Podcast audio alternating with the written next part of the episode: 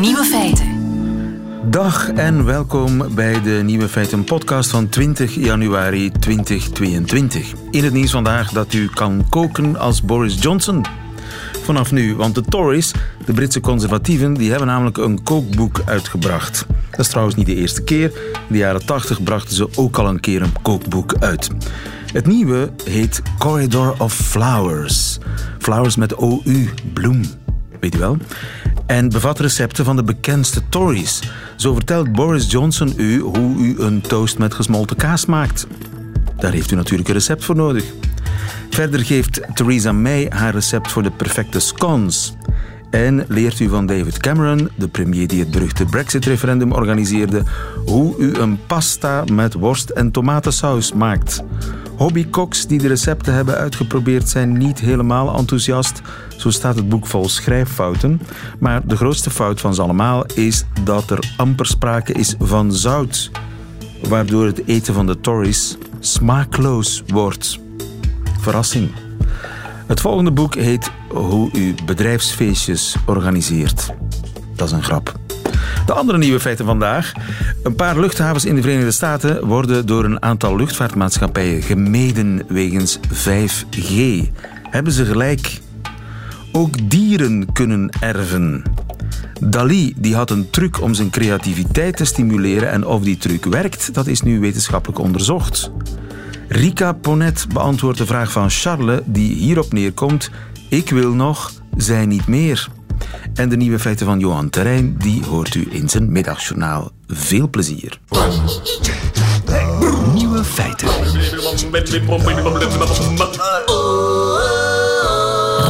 Radio 1. Zal 5G landen op Zaventem moeilijker maken? Ik vraag het mij af, want in Amerika hebben ze 5G en is het vliegverkeer verstoord. Professor Paulin, goedemiddag. Goedemiddag. Sophie Paulin van de Universiteit van Leuven. Jij weet alles over draadloze communicatie. Uh, klopt. Een paar Amerikaanse luchthavens die worden voortaan gemeden door een aantal luchtvaartmaatschappijen door de komst van 5G. Wat is het probleem? Wel, um, die, die vliegtuigen die gebruiken radars om de hoogte te meten. En die radars die gebruiken een stukje van het elektromagnetische spectrum. En dat is op ongeveer 200 megahertz van de frequentiebanden waar ze in de Verenigde Staten 5G gaan uitrollen. En 200 megahertz is een heel grote afstand in spectrumeenheden. Maar toch vreest men dat dat eventueel mogelijk zal interferentie zou kunnen geven, waardoor dat die hoogtemetingen van die vliegtuigen niet meer correct zijn. En die vliegtuigen dus problemen zouden kunnen hebben bij het landen. En hoe zou dat dan concreet kunnen gaan? Dus die hoogtemeter, die radar, die, ja, die vergist zich dan door dat signaal van die 5G-antennes. En wat denkt zo'n hoogtemeter dan? Nou, die is in de war. Die kan de hoogte niet meer correct meten. Um, daar heeft men schrik voor. Nu, ik denk echt wel dat het niet, niet zo'n vaart zal lopen, want een afstand van 200 megahertz is echt wel heel groot. Dus ik denk dat de kans op die gevreesde interferentie echt wel super, super klein is. Ja. En dat het eigenlijk een onterecht um, uh, risico is, ja. inschatting is. Want zo'n, laten we zeggen, uh, verouderde hoogtemeter, die zou door die 5G-antenne kunnen denken dat er een voorwerp heel snel op hem afkomt. Ja, dus die zou kunnen um, denken dat het vliegtuig veel sneller of veel trager daalt dan het effectief daalt en daardoor een verkeerde inschattingen maken. Landingsgestellen te laat of te vroeg laten zakken enzovoort. Ja. Maar daar, u, daar vreest men Jij voor. zegt eigenlijk die kans is eigenlijk theoretisch. Wel, ja, die kant is heel, heel klein natuurlijk, want ja, er is een afstand van 200 megahertz. Dat is echt een enorm grote afstand in frequentie-eenheden. Maar het zou kunnen, en die vliegtuigen hebben soms misschien wel verouderde, verouderde uh, radarontvangers. Uh, die hardware werkt misschien niet altijd met even goede algoritmes. En het, het, het, het, het, is iets dat, dat men eigenlijk wel beter wil onderzoeken. Ja. Uh, voor maar goed, ja, in, in de luchtvaart kun je geen risico's nemen, hè? Die willen natuurlijk geen risico's nemen. En die zeggen, we gaan dat, ze zijn dat ook effectief aan het onderzoeken. Nu, er zijn al 40 landen waar die 5G-frequenties in de buurt van luchthavens wel in gebruik zijn. Er is tot op heden geen enkel um, incident gerapporteerd of gebeurd. Er is ook geen enkel bewijs geleverd dat er effectief een probleem zou zijn. Het is eigenlijk, denk ik, gewoon een beetje um, ja, paniekzaaierij, denk ik. Ja. Ah, er zit ook iets anders achter misschien. Het zou ook ehm, politiek op de een of andere manier kunnen gebruikt worden, of beleidsmatig. Of, dat zou kunnen. Ik denk dat van, ik denk spectrum met een schaars goed. Hè. Eh, iedereen wil spectrum. Uh, ja, die, die luchtvaartindustrie uh, die gebruikt die frequentiebanden van 4,2 tot 4,4 gigahertz. Die zijn van hen, zo gezegd. En die willen die houden natuurlijk. ah, er zit misschien nog iets anders achter. Thomas de Spiegelaar, goedemiddag. Goedemiddag. Thomas, jij bent woordvoerder van de fotomobiliteit en uh, jij houdt ook ons luchtruim in de gaten op die manier. Uh, in, in, België komt er ook 5G. zal dat moeilijkheden opleveren voor Zaventem? Goh, um, het is zo dat um, luchtvaart, daar is de veiligheidscultuur dat is daar doordrongen tot in een geen tot in het diepste van hun, van hun zijn. Hè. Dus ze zullen altijd zeer voorzichtig zijn. En terecht. En terecht, ja. Uh, dus het is en blijft ook per afgeleide kilometer nog altijd de veiligste vervoersmiddel. En dat, is, dat heeft net te maken met die veiligheidscultuur. Um, als we gaan spreken over België, dan moeten we dat eigenlijk zien in een Europese context. Dus uh, als we gaan, uh, gaan kijken naar wat België of Europa gaat doen rond 5G en luchthavens, dan is dat op niveau van hetgeen we noemen EASA, dat is de luchtvaartveiligheidsautoriteit. en is daar al iets Europa, beslist?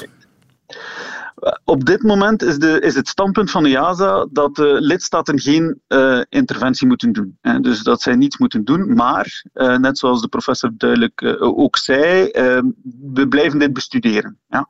dus EASA gaat de situatie blijven opvolgen om te kijken als er daar toch niet inderdaad incidenten zouden zijn in die 40 landen waar er al interferentie mogelijk is en dergelijke zaken meer. In België hebben wij daarop ook, uh, dus ons directoraat-generaal luchtvaart, die daarvoor verantwoordelijk is, ook al contact opgenomen met de mensen van BPT. Dus uh, die dan weer verantwoordelijk is voor de uitrol van 5G.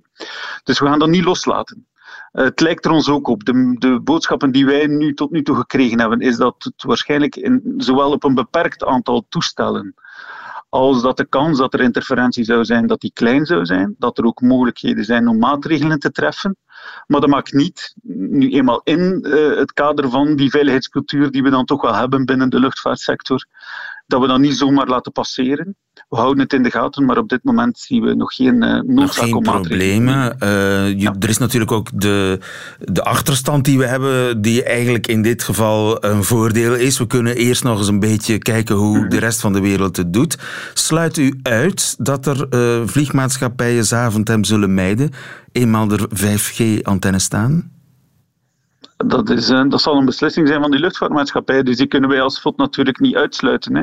Wij kunnen enkel maar uh, doen wat we doen op niveau van, van Europa, dus samen met de collega's van IASA. Dat blijven opvolgen, de nodige veiligheidsmaatregelen nemen. Ik denk dat we zowel in België als in Europa een, een zeer goede reputatie hebben op het gebied van veiligheid. Dus uh, het zou mij verwonderen. Maar, maar ja, goed, dat zal dan een beslissing zijn van die luchtvaartmaatschappij als zij denken dat daar uh, een probleem zou zijn. Maar ik vermoed het niet eigenlijk op dit moment. Duidelijk. Dankjewel Thomas de Spiegelaar van de Fotomobiliteit. En ook dankjewel uh, Sophie Paulin van de Universiteit van Leuven. Goedemiddag. Dag. Alsjeblieft. Radio 1. Nieuwe feiten. Het systeem DALI is uh, wetenschappelijk onderzocht. Kunstenaar Salvatore Dali die, uh, had namelijk een truc ter stimulering van zijn creativiteit. En die truc die noemde hij sleutelsluimeren. En nu is in het Breininstituut van Parijs gekeken of die truc ook echt werkt. Steven Larijs, goedemiddag. Hallo, goedemiddag. Je bent uh, neuroloog aan de Universiteit van Luik sleutelsluimeren. Ik heb dat eens zitten opzoeken en Dali heeft er zelf over geschreven. Zal ik dat even voorlezen? Wat dat precies is, sleutelsluimeren. Ja. Men zette zich in een armstoel, bij voorkeur in Spaanse stijl, tussen duim en wijsvinger van de linkerhand. Houdt u een zware sleutel vast boven een stenen bord dat op de grond staat. Laat u vervolgens overvallen door een sereen middagslaapje. En terwijl u wegdrijft, glijdt de sleutel van tussen uw vingers en valt die kletterend op het bord, waardoor u wakker schrikt. En dat korte moment tussen wakker zijn en slapen, dat doet de fysieke en het psychische wezen, het fysieke en het psychische wezen herleven, schrijft Dali. Eh, knikkenbollen eigenlijk.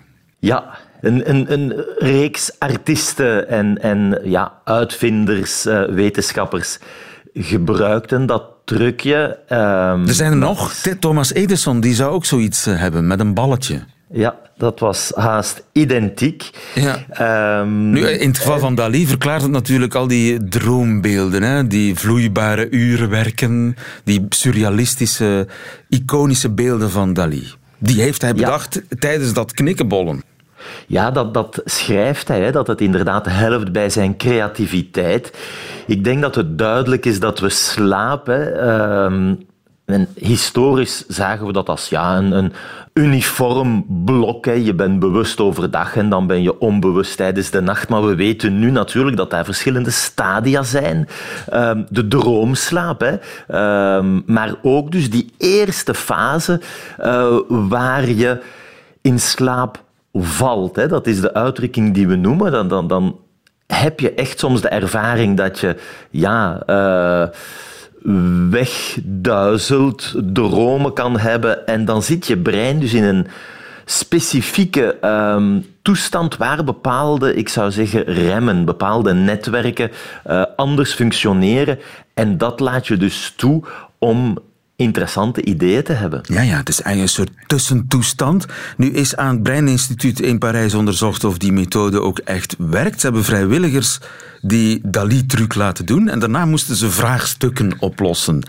En wat bleek, wie de sleutel had laten vallen, of in, in dit geval was het een flesje of zo, uh, wie dus effectief uh, had, een microslaapje had uh, gehad, die was daar veel beter in, in, die, in, in dat oplossen van die vraagstukken. Ja, dat klopt. Hè. Toch meer dan 100 deelnemers uh, die nadachten over een wiskundig probleem en dan ja, met al die elektroden op hun hoofd uh, een, een dutje doen en dan dat flesje dat valt. Uh, en dan bleek dat ze drie keer meer de oplossing voor dat probleem um, vonden bij zo'n um, microslaapje. Dus dat kan inderdaad helpen om een eureka inzicht te geven. Natuurlijk, uh, en ook voor Edison uh, en, en Dali, ja, dat zijn genieën. Hè? Dus uh, het is niet zo dat als je een microslaapje doet, je ineens de Nobelprijs natuurkunde gaat winnen. Hè? Dat, dat zijn dan natuurkundigen die als ze nadenken over een specifiek probleem waar ze veel kennis over hebben, wel nieuwe inzichten kunnen hebben. Ja, maar je kan het eigenlijk zelf toepassen. Als je ergens uh, een, een, knoop moet doorhakken of op, op iets zit te broeden en je weet het niet, uh, ga je in een stoel liggen met een sleutel in je hand, valt die op de grond, dan heb, komt misschien de oplossing vanzelf op een schaaltje of wordt die door een engeltje ingefluisterd in je oor. Precies door dat microslaapje. Je kan er zeker mee experimenteren. Einstein hè, uh, zegt ook dat hij inzichten had. Dat was dan meer algemeen tijdens de slaap. En, en soms is het moeilijk uh, om dan achteraf uh, te zeggen: ja, dit was tijdens de klassieke droomslaap.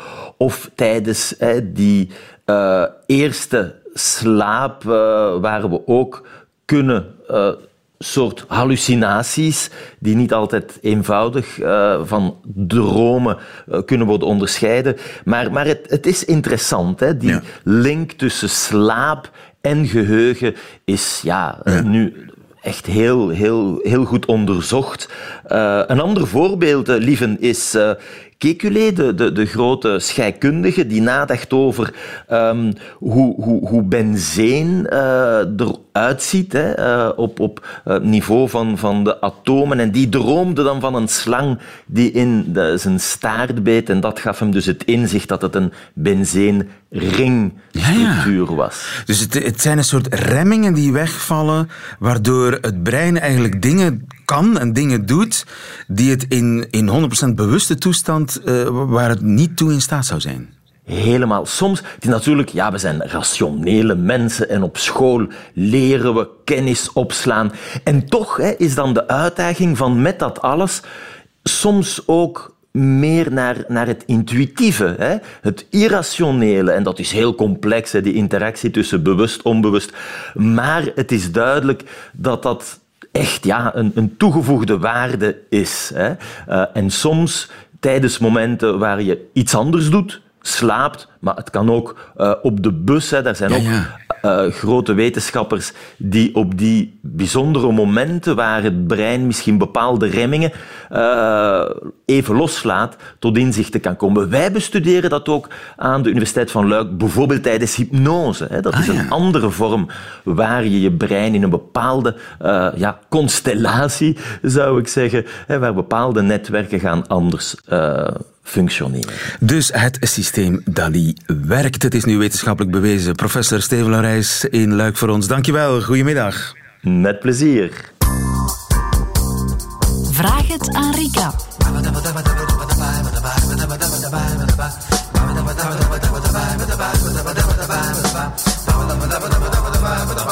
Het is weer donderdag en dan verwelkomen wij relatiedeskundige Rika Ponet, die een antwoord heeft op al uw relationele en familiale knopen. En eventueel ook eh, problemen onder vrienden. Uw vragen die blijven welkom op nieuwe feiten radio1.be. Dag Rika. Goedemiddag, lieve. Ik heb een brief gekregen van Charles. En Charles schrijft: Beste Rika.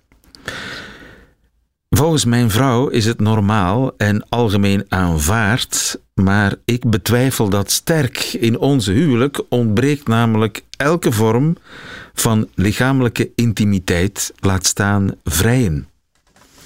Schrijft Charles. We zijn 50 jaar getrouwd, hadden snel twee kinderen en daarna was haar taak blijkbaar voltooid. Jaren van zeer sporadische seks volgden, meestal belabberd tot erg belabberd. Ze had er geen zin in, ze had last van vaginitis, ze duwde me weg. Nu is het elf jaar geleden dat ik nog een poging tot vrije ondernam en de herinnering eraan is wrang. Haar zwaar uitgezakte buik na de bevallingen helpt ook niet. Daarnaast heeft mijn vrouw bijzondere kwaliteiten. Ze is geëngageerd, werkt graag, kan goed met mensen omgaan en heeft heel veel mensenkennis. Ik ben trots op haar.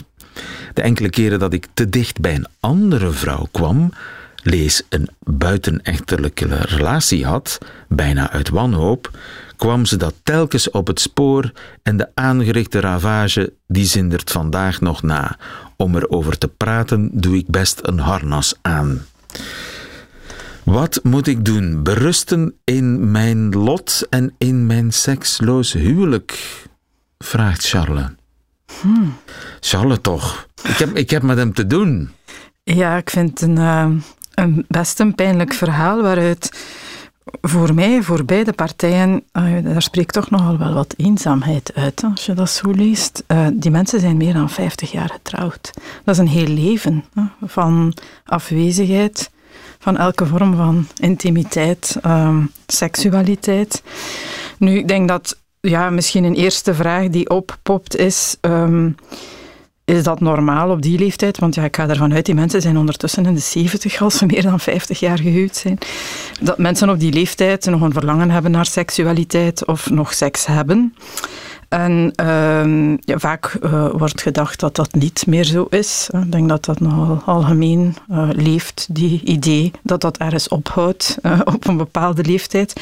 Dat is helemaal niet zo. Wij zien dat na 60 toch nog meer dan de helft van de mensen een actief seksleven hebben. En bovendien, dat vind ik altijd een belangrijk om toch eens te vermelden, uh, dat dat eigenlijk de groep is die daar het meest tevreden over is. Dus uh, wat toch ja, meer dan jonge mensen. Uh, Oké, okay, de, de gelukkigste bedtijgers zijn 60 plus. Absoluut, ja. Dus, um, en bij gevolg, ja. Um, Seksualiteit is op elke leeftijd een belangrijke basale behoefte, een beetje als eten en drinken en slapen. En bij gevolg is die behoefte, vind ik, ook op elke leeftijd absoluut gerechtvaardigd. Dus wat hij nu vraagt of aangeeft, ik heb daar behoefte aan, zij helemaal niet. Uh, zijn behoefte vind ik absoluut gerechtvaardigd. Nu, die seksualiteit... En haar gebrek aan behoefte, is die ook gerechtvaardigd? Absoluut. Uh, de tijd dat seks een huwelijksplicht was, lijkt mij toch voorbij. Ik denk, seks is altijd een geschenk dat je aan de andere heeft, dat is nooit een verplichting. Dat lijkt mij vreselijk als dat een verplichting wordt. En het is best mogelijk dat mensen na 50 jaar huwelijk zeggen, uh, die, die lichamelijke uh, woest, wo, woeste toeren... Hoeven niet, hoeven niet meer. Uh, het hoeft niet, we liggen wel liever met een boek... In bed. In bed. Dat, ja. dat is perfect oké. Okay. Ja, en ik ken echt wel stellen uh, die, dat daar, um, uh, die zich daar heel goed in vinden. Hè, die daar allebei best uh, tevreden mee zijn en waar dat langzaam uitgedoofd is. En men soms ook apart slaapt omdat men dat aangenamer vindt. En voor de rest uh, toch blij is dat men samen is. En een, uh, dat is een vorm van een vriendschappelijk huwelijk. Hè. Zo kan je dat dan gaan noemen. Daar is niets mis mee, maar uh, bij, Hier, bij Charles is er wel een probleem. Absoluut. Ja, het is ook een probleem dat er blijkbaar altijd was. En als ik dat zo lees, ja... Na de bevalling, bedoel, dan... Ja. ja. Het is een, een, een klassieker. Hè. Tot op vandaag, ik zie ook stellen die in de dertig zijn, koppels die op dat moment ook al aangeven, ja, seksueel gaat dat niet meer sinds de kinderen er zijn, of gaat dat veel minder. En wat zie je altijd weer opnieuw? Uh, er zijn tot op vandaag toch nogal wat mensen die in een huwelijk of een relatie stappen omwille van een ouderschapswens. Dus de eerste reden om te kiezen voor iemand is dan, ja, ik wil heel graag moeder worden. Vooral vrouwen doen dat nog altijd wel een stuk vaker dan mannen.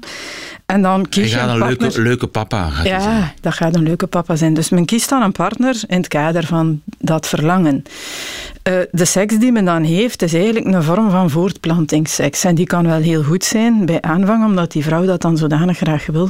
Maar zijn dat dan vrouwen die eigenlijk niet zo geïnteresseerd zijn in seks? Uh, in mindere mate en ja. vooral heel erg gefocust zijn op, op dat moederschap. Op, uh, en daar eigenlijk en ook een groot deel van. Blijft hij dan op zijn honger, honger zitten. zitten. Ja, en die kinderen vullen dan een deel van die intimiteitsbehoefte in bij die vrouw, bij die moeder. En als man heb je dan het gevoel dat je wat het vijfde wiel aan de wagen bent geworden met een eventueel nog creditcard die je af en toe mag bovenhalen. En ik hoor dat wel zo, dat soort frustraties bij mannen. En ja. bij hem weegt dat ook heel zwaar door. En ik begrijp dat ook ergens. Ja, aan beide kanten zijn ze zo wat verzand geraakt natuurlijk in een stellingoorlog. Zij uh, wijst hem af omwille van zijn behoefte aan seks. En hij wijst haar af omwille ja, van de afwezigheid van die behoefte. En zegt, voegt er dan ook nog aan toe, ja, ze trekt eigenlijk ook op niets meer. Ze heeft wel veel kwaliteiten, maar lichamelijk is ze niet aantrekkelijk meer. Dus um, beiden wijzen elkaar eigenlijk af in, in liefdeswaardig zijn. En um, ja, dat lijkt mij heel uh, pijnlijk om daarin te verzanden en ook moeilijk om daar nadien nog um, uit te geraken, zeker na elf jaar. Um, uh, Vijftig jaar? ja, ah, ja, ja, maar elf, elf jaar, jaar laatst, was, de, elf jaar was de laatste poging, Ja, maar eigenlijk was het al na, na de bevalling van hun twee kinderen. Ja, het heeft waarschijnlijk nooit echt heel goed gezeten als ik het zo lees. En op zich vind ik dat ook geen probleem. Mensen kunnen perfect verder als goede ouders en die keuze maken. Het is ook duidelijk dat hij. Maar de- moet hij kiezen? Dat is eigenlijk zijn vraag. Hè? Nee. Moet hij kiezen? Ik, eh, wat ik wel problematisch vind, is dat het op de een of andere manier niet mogelijk is om die behoefte bespreekbaar te maken. hè. Eh, die mensen moeten niet gaan scheiden. Ik zou dat ook helemaal niet ad- adviseren op die leeftijd. Eh, ze hebben ook voor de rest blijkbaar een best aangename relatie. Hij vindt daar een toffe vrouw met veel kwaliteiten. Ehm, wat ik wel problematisch vind, is dat ze zijn behoefte volledig vastzet. Hè. Ze, ze weigert eigenlijk, ehm, ja, als ik geen zin meer heb om aan jou te vrijen of jou die intimiteit te geven, ehm, waarom zou het dan niet bespreekbaar kunnen zijn dat jij dat wel elders een stuk mag gaan invullen? Eh, waarom zou dat een bedreiging moeten zijn van onze relatie? Dus hij... Ze ehm, verwijt hem eigenlijk zijn behoeften. ze verwijt hem zijn Zo, behoefte. zo Dat voelt het uit, uit Ja. deze. Terwijl je behoefte, daar heb je geen verantwoording over af te leggen. Die Nee. is er of die is er niet. En die is nogmaals perfect gerechtvaardigd. Dat Ja. is een behoefte aan nabijheid, aan intimiteit, aan graag gezien worden. Eh, eh, en dus zou je een regeling kunnen afspreken. absoluut, ja. Is dat niet gevaarlijk? Zij, zal, zij zal dat zeer bedreigend en gevaarlijk vinden, want voor, de, voor hetzelfde geld botst hij op iemand waar hij stapelzot van wordt. Ja, en het is ook duidelijk dat dat voor haar heel bedreigend overkomt, want het spoor heeft voorheen, hij heeft het al eens geprobeerd, een absolute ravage aangericht. Maar hij heeft het stiekem gedaan. Ja, en dat is ehm, natuurlijk niet altijd de, beste oplossing. Ja, en ja, dan wordt het dubbel bedreigend, want dan weet je eigenlijk ook niet waar de andere mee bezig is. Um, wil hij daar alsnog iets aan veranderen, dan denk ik dat er vandaag één mogelijkheid is, en dat is van dat alsnog proberen bespreekbaar te maken. Ehm, wat zou je ervan denken? Ik blijf, ik zie geen enkele reden om weg te gaan. Zo gek ben ik ook niet. Uh, nogmaals, op deze leeftijd doen mensen dat nog zelden. Maar waarom zou ik dat inderdaad niet een deel of voor een deel elders kunnen of mogen uh, ingevuld krijgen? Dat kan op voorwaarde dat alles in, in helderheid en transparantie. Ja, en dat blijft natuurlijk een moeilijke oefening. Hè. Je hoort mij dan niet zeggen dat dat uh, bedreigend overkomt, dat dat uh, voor velen bijna ondenkbaar is van dat gesprek te voeren. Maar ja, als je, als je dit dan hoort, dan uh, ja, daar zit zoveel pijn en lijden in, dat ik denk met welk recht um, ja, reduceren wij de anderen eigenlijk tot ons bezit en met welk recht uh, verbieden wij eigenlijk de ander een heel groot deel van zijn zijn te beleven of ingevuld te krijgen. Um, en hij kan van haar niet eisen dat ze met hem intimiteit beleeft, maar zij kan van hem ook niet eisen dat hij, of dat hij zijn behoefte aan intimiteit helemaal opzij schuift. Helder, dankjewel. En tot volgende week. Zijn er nog vragen voor Rika? Nieuwe feiten uit radio1.be. Amai, amai. Amai, amai. Amai, amai.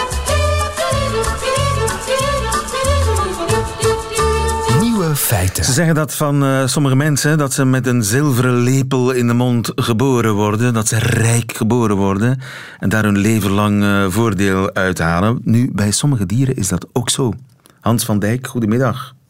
Hey, goedemiddag lieve. Gedragspsycholoog van de Universiteit van uh, Louvain-la-Neuve. Het zijn uh, Amerikaanse collega's van jou die een opiniestuk hebben geschreven waarin ze zeggen dat dieren niet alleen genen erven van hun ouders, maar ook ja, goederen en privileges. Net als mensen. Hebben ze gelijk? Wel ja, het is een interessant idee in die zin dat zeg maar, het is Orwelliaans. Hè. Alle dieren zijn gelijk, maar sommige zijn meer gelijk dan anderen, zeg maar. En dat ligt dus niet alleen aan de genen die je uiteraard erft van ouders, maar je kan ook materiële oordelen krijgen. We kennen dat goed bij mensen, maar ook bij een aantal andere dieren. Niet bij allemaal, maar een aantal andere dieren lijken er een aantal casussen te zijn die aantonen dat als je een soort erfenis meekrijgt van thuis uit, dat je er beter voor staat dan je soortgenoot. Chimpansees bijvoorbeeld, want die staan dicht bij ons, hè? Ja, maar het is niet alleen maar de soorten die dicht bij ons staan. Want dat is het bijzondere nu. Men wil het onderzoeken in het hele dierrijk om te kijken onder welke omstandigheden zien we dat erfenissen en privileges, want het kan gaan om materiële voordelen of meer sociale voordelen. Maar neem nu chimpansees inderdaad. Bij chimpansees weten we dat ze werktuigen gebruiken. Ze hebben een soort vuistbijl of een steen die handig in de hand ligt om harde noten te kraken. Dat is een, je kan wel stenen vinden, maar een echt goede steen is een belangrijk instrument. En daar zijn voorbeelden dat ouders ze aan een van hun nakomelingen, want het is dan niet eerlijk verdeeld onder de nakomelingen. Het kan zijn dat er één iemand uitverkoren is die bijvoorbeeld de prachtige steen die heel handig is om noten te kraken, kan erven, meekrijgt. Ja, kapitaal erven echt bij de chimpansee. Ja, ja. Wel, ja maar het is, er zijn andere voorbeelden hoor. Bij eekhoorns, een aantal Amerikaanse eekhoorns, zien we dat de ouders, en dat doen ze bijna allemaal bij die eekhoorns, voedselvoorraden aanleggen. Dus heel wat dennenkegels of eikels of andere vruchten verzamelen. De ene doet dat meer dan de andere. En dan gebeurt het dat als uh, de ouders komen te gaan, zoals dat mooi heet, hè, want eekhoorns hebben ook geen eeuwig leven, dan kunnen de jongelui die nog in het territorium hangen niet alleen het domein erven, maar meteen ook het kapitaal aan voedsel. En dat scheelt een pak dan wanneer je het helemaal zelf moet opbouwen als, als jonge eekhoorn. En kunnen dieren ook huizen erven? Wel, ja, huizen, eh, het equivalent dan is een territorium. En soms is het uh, gewoon maar een plekje hier of daar, maakt niet veel uit. Stel dat je een genoeg bent in de savanne, dat maakt niet veel uit. Een vast plekje hebben, want je moet heel de tijd rondtrekken, dus daar valt niet veel te erven.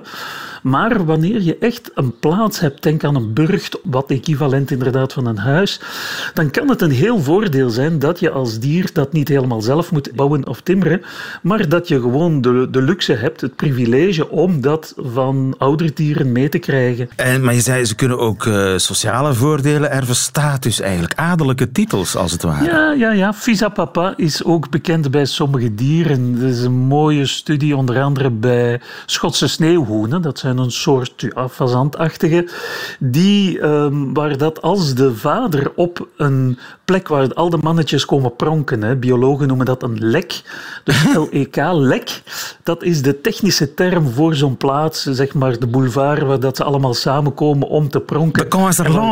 De, of, of de dijk van Knokken. voilà.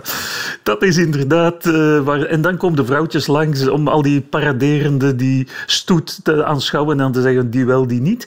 Maar dan blijkt, en dat is uh, ernstige wetenschap opnieuw, als een mannetje daar is en die een dominante plek heeft op die, in die parade en de zoon is erbij, dat die zoon eigenlijk in die setting veel kans heeft om ook succes te boeken dan wanneer dat zoontje op een andere parade zijn ding moet doen zonder die uh, hoog aangeschreven vader in de buurt. Dus die mechanismen van visa papa zien we dus ook bij sommige dieren. Niet bij allemaal, we mogen niet veralgemenen bij de biodiversiteit. Maar dat, daarin hebben dus die, die ondertekenaars van het opiniestuk gelijk, dat dat iets is waar uh, een beetje te weinig naar gekeken is, of waar in de toekomst meer studie naar moet gebeuren. Die erfeniskwesties in het dierenrijk. Klopt, het is bovendien niet, niet alleen een opiniestuk. We noemen dat als een soort. Ja, het is wel een forum, dus er zit wel een opinie in. Maar het is vooral een idee. Een poort openen van: kijk, we zien een aantal. Want dat soort onderzoek wordt veel gedaan bij de antropologie. Maar bij de mens is dat makkelijker, omdat je natuurlijk bevolkingsregisters hebt. Je weet wie is zoon of dochter van. Bij wilde dieren is het niet zo evident, tenzij je genetisch onderzoek gaat doen van wie behoort bij wie. Bovendien gaat het alleen voorkomen wanneer je overlappende generaties hebt. Veel dieren zien hun ouders niet. Denk aan vlinders, waar we nogal wat onderzoek rond doen. Die eitjes worden gelegd, maar tegen dat de nieuwe generatie vlinders er zijn, zijn die oude vlinders al dood. Dus dan valt er niet veel, uh, niet veel door, uh, door te geven. Maar dus nu, dat idee om, dat, om individuen te kunnen volgen als je ze kan merken of met genetisch onderzoek, opent wel wat perspectieven om ongelijkheid en, uh, te begrijpen en het voordeel van ongelijkheid. Duidelijk geen ethisch vraagstuk, maar puur technisch-biologisch, om te kijken in die omstandigheden waar je het kan monopoliseren, materiaal, maar ook een sociale status, dat biedt weer nieuw inzicht om dat te begrijpen, niet alleen in de club van de mensen, maar in de veel bredere beestenclub, om te zien hoe dat, dat fundamentele elementen kunnen zijn. Spannend. Dankjewel Hans van Dijk. Goedemiddag. Graag gedaan. Dag. Radio 1. Nieuwe feiten. Dat waren ze. De nieuwe feiten van 20 januari 2022. Alleen nog die van Johan Terrein nu in zijn middagjournaal. Nieuwe feiten. Middagjournaal. Beste luisteraar. Het witte bankje met uitzicht op een wei waarin een schimmel graast en waar met een beetje geluk de namiddagzon recht op ons gezicht schijnt, dat is de plek waar ik met mijn moeder tot de beste gesprekken kom die we in ons korte leven samen hebben gevoerd. Ze is 84 en haar geheugen werkt niet meer optimaal. Dat is een eufemisme voor Alzheimer. Het woord dat enkel wordt gefluisterd in de nabijheid van ouderlingen. Vaak denken mensen dat er dan geen deftig gesprek meer te voeren valt. Ik heb het letterlijk al iemand horen zeggen. Ja, en met haar kunnen we natuurlijk niet meer communiceren. Zo'n uitspraak is voor mij al voldoende om het tegendeel te bewijzen. Want ja, je moet veel herhalen en vaak raken we de draad van haar verhaal kwijt, maar je wordt daar als gesprekspartner behendig in. Ik had het net die dag met haar gehad over het leven na de dood. Ik was nieuwsgierig hoe ze daar nu naar keek, na een leven vol godvruchtigheid. Moeder vertelde dat men vroeger het beeld voorhield dat het lichaam wel doodging, maar dat de ziel verder bleef leven en dan naar de hemel of naar de hel mocht vertrekken. Ze vond het plots maar flauwekul. Net nu ze in haar levensfase dat troostend beeld nodig zou kunnen hebben, kwam ze erop terug. Het lichaam vergaat gewoon, alles is gedaan. Je moet leven tijdens het leven, zei ze. Ik glimlachte en vroeg haar of ze al lang dat geloof kwijt is. Nee, nu net, zei ze dan, nu ik erover nadenk. We moeten vaak luid lachen, want ze neemt geen blad voor de mond. De remmingen zijn weggevallen. Thuis probeer ik dan onze gesprekken te reconstrueren en besef ik dat ze een krak is geworden in het leven, in het hier en nu. Dat waar de moderne mens zo naar verlangt in zijn drukke bestaan en maar moeilijk in slaagt, dat kan zij. Zonder yoga of meditatie. Ver in de toekomst kijken is er voor haar niet meer bij en het verleden vervaagt langzaamaan. Rest nog het hier en nu. Waar wij het geluk ergens in de toekomst plaatsen, waar we al onze doelen hebben bereikt en spijt hebben van keuzes in het verleden, daar heeft zij alleen maar een bankje en een wij met een schimmel nodig om tevreden te zijn. Vroeger moest ze me bellen en aandringen om nog eens langs te komen. Nu gaan er geen twee dagen voorbij of ik verlang er alweer naar om samen in haar hier en nu te zijn.